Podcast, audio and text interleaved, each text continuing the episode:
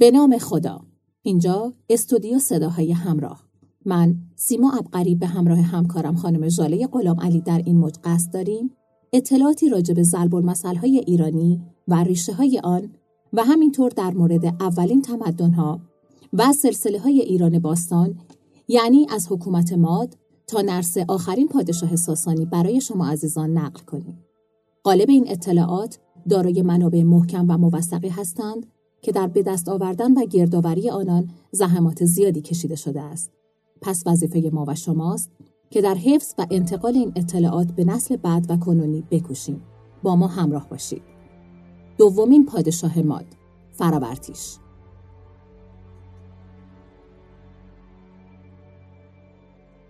فراورتیش با آنکه سرنوشت اسارت پدرش دیاکو را دیده بود همان راه پدرش را دنبال کرد و به آشور اعلان جنگ داد. برای این کار ابتدا پارس ها را تحت سلطه خود درآورد و سپس با جلب یاری دو ایارت مجاور خود قیامی را علیه آشور ترتیب داد. قیام به سرعت گسترش یافت و آشوریان قسمت اعظم سرزمین ماد را که در تصرف خود داشتند از دست دادند. با مذاکرات آشور با سکاها که متحد مادها در این قیام بودند و خروج آنها از اتحاد با مادها به نفع آشوریان جریان قیام ناتمام ماند از آن تاریخ به بعد فراورتیش توانست مهمترین نواحی ماد را از زیر یوغ آشور نجات دهد و در سه ایالت بیتکاری مادای و ساپاردا دولت واحدی تأسیس کند و پادشاهی مستقل ماد را برپا کند. در نخستین سالهای سلطنت فراورتیش سکاها که در ناحیه بین دریای مازندران و قفقاز زندگی می کردند از طریق گذر دربند قفقاز به سرزمین ماد وارد شدند و بخشهایی از خطه ماد را به اشغال خود درآوردند. هرودوت می‌گوید فراورتیش پس از به دست گرفتن قدرت به حکمرانی بر مادها بسنده نکرد و به سرزمین پارس ها حمله برد و توانست آنها را شکست دهد که موجب نیرومندی بیشتر مادها شد و به او این امکان را داد تا آسیا را نیز مطیع خیش سازد از این روی سرزمین های مشرق و جنوب ماد را تصرف کرد و به همه ملل و اقوام یکی پس از دیگری حمله کرد و اقوام بسیاری را فرمان بردار و همراه مادها کرد و زمینه را برای حمله به حکومت‌های نیرومندی از جمله سرزمین آشور و امپراتوری قدرتمند و گسترده آن فراهم نمود. برخی از مورخان امر انقیاد پارس ها توسط فراوردیش را نادرست می‌دانند و آن را به هوخشتر نسبت می‌دهند. با این حال فراورتیش برای جنگ با آشور ابتدا میبایست نظر آنان را به خود جلب کند. وی با استفاده از گرفتاری های آشور و ایلام و همچنین به یاری دسته هایی از سکاها که متحد وی شده بودند توانست چیش پیش پسر هخامنش و سایر پیشوایان پارس را نسبت به فرمانروایی ماد به تسلیم و اتحاد بادرد. 114 سال پیش از حکومت هخامنشیان پیرامون نوروز آشوری قیامی را علیه آشور ترتیب داد و ریاست این قیام را بر عهده گرفت. قیام به سرعت گسترش یافت و از مرز سه ایالت اولیه هم گذشت. به طوری که در اوایل ماه خرداد لشکریان فراورتیش توانستند به ایالت مجاور کیشسو برسند و دژ اصلی آن ایالت را که به همان نام کیشسو معروف بود محاصره کنند. در این رویداد کیمری ها و افراد مامیتیارشو هم متحد فراورتیش بودند. امر محاصره قلعه ها و دژها همچنان ادامه داشت. و دژهای دیگری به نامهای کاربیتو، دژ دیگری که نامش معلوم نیست، دژ سو در ناحیه زنجان کنونی و دژ خارخاریان در ایالت خارخار در ناحیه غرب همدان کنونی و مرز ایلام به محاصره فراورتیش و متحدانش درآمد.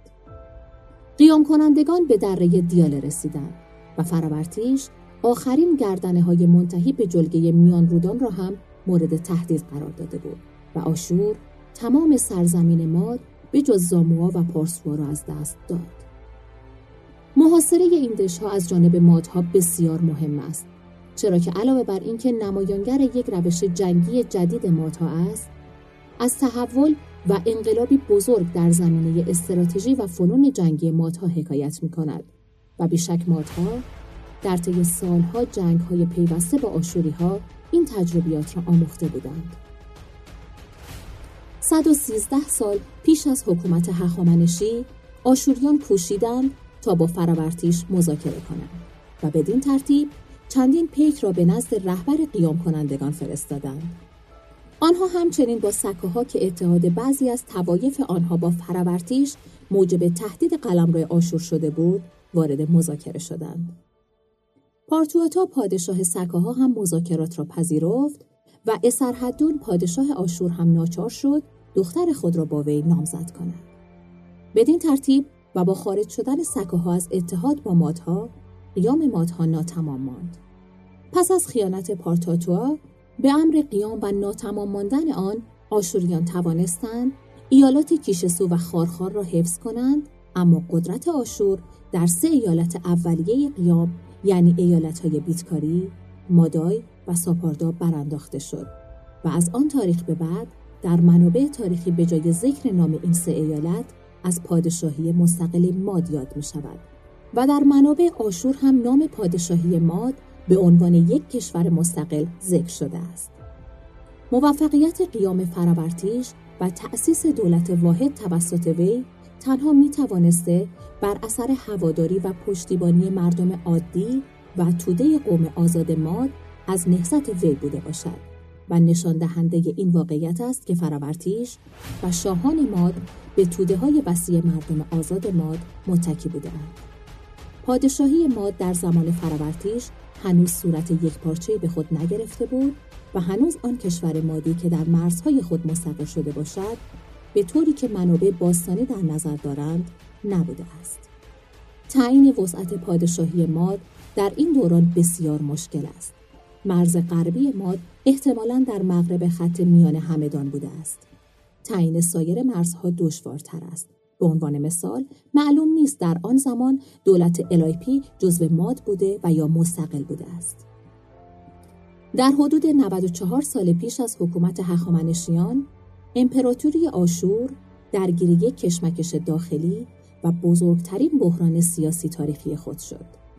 شاماشوموکین برادر آشوربانیپال پادشاه آشور علیه وی قیام کرد و توانست متحدان زیادی را از جمله بابلیان، کلدانیان، آرامیان و ایلام را با خود همراه سازد.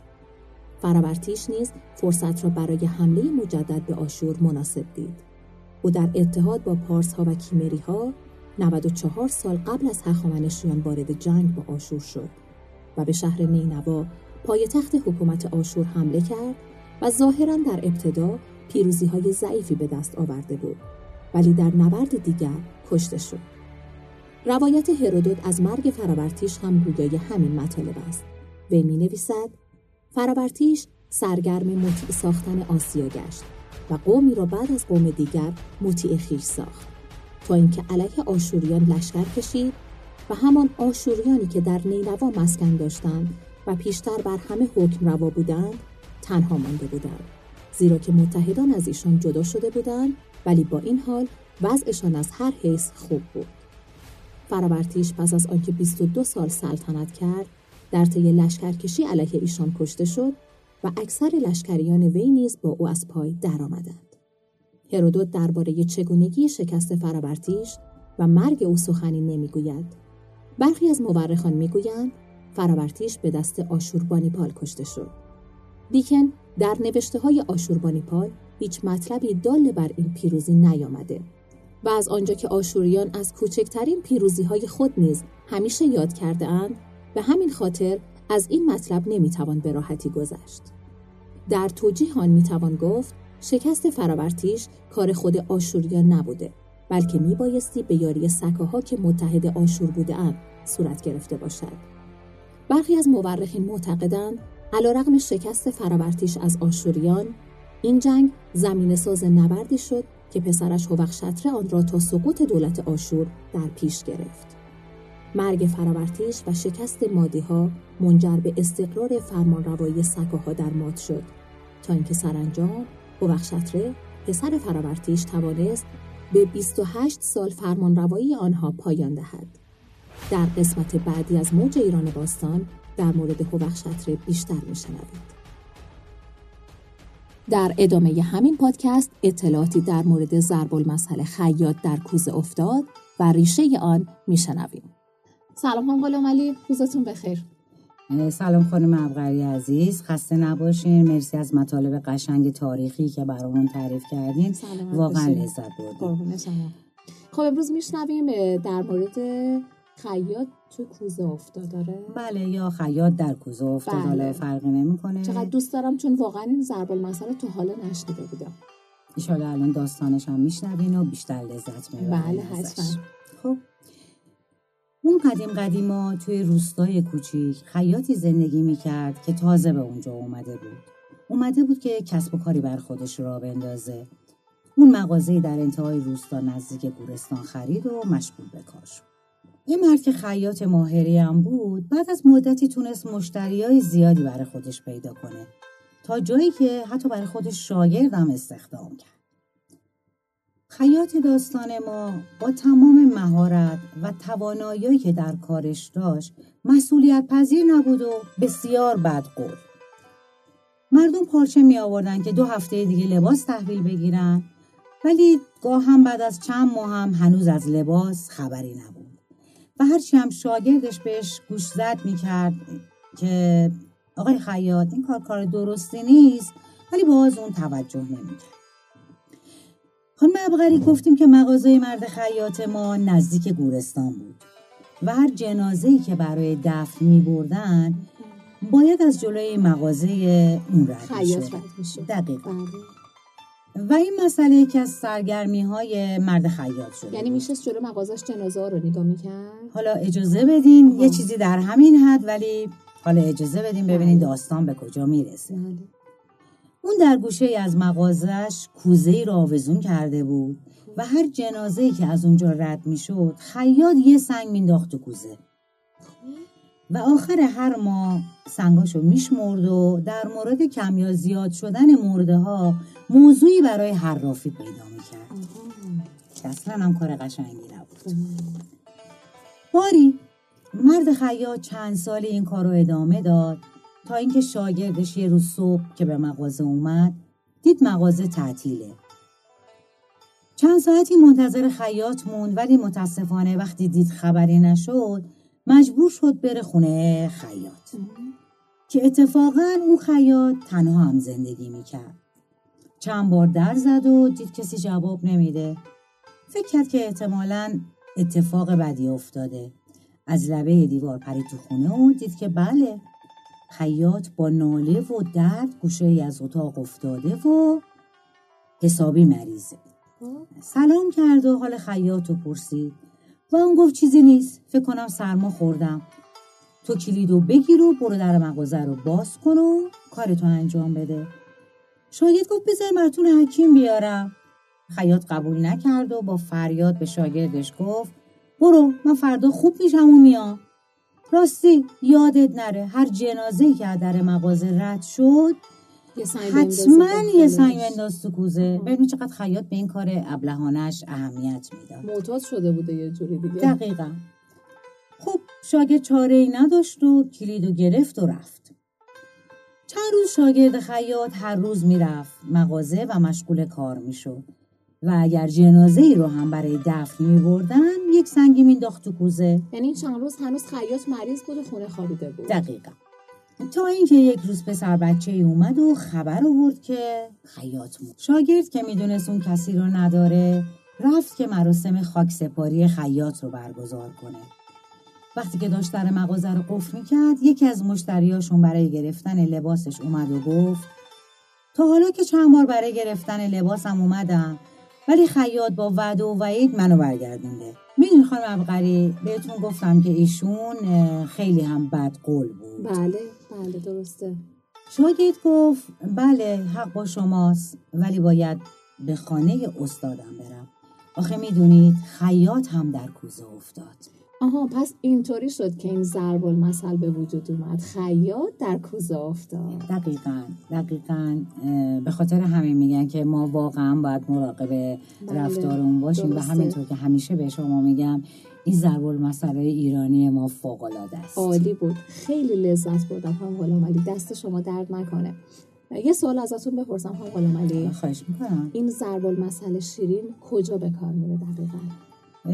معمولا این زربان مثل رو در مورد افرادی به کار می‌بریم که از عاقبت کارهای زشت خودشون خبر ندارن. بله درسته. واقعا هم همینطوره. دقیقا. ممنون از جمعآوری اطلاعات و این زربان مسئله های شیرین فارسی و ریشه یابی که انجام میدین. کلی هم من و هم مطمئنم که شنوندگان عزیزان لذت می‌برن از این. خواهش می‌کنم. انشالله که همینطوره. باشه تا هفته بعد که خدمتتون برسم. باز با یه ضرب مسئله شیرین ایرانی. قربان شما سلامت باشین. منم تا هفته آینده همه شما عزیزان رو به خدای بزرگ میسپارم. امیدوارم هر جا که هستید حال دلتون خوب باشه. خدا نگهدار. خداوند یار نگهدار.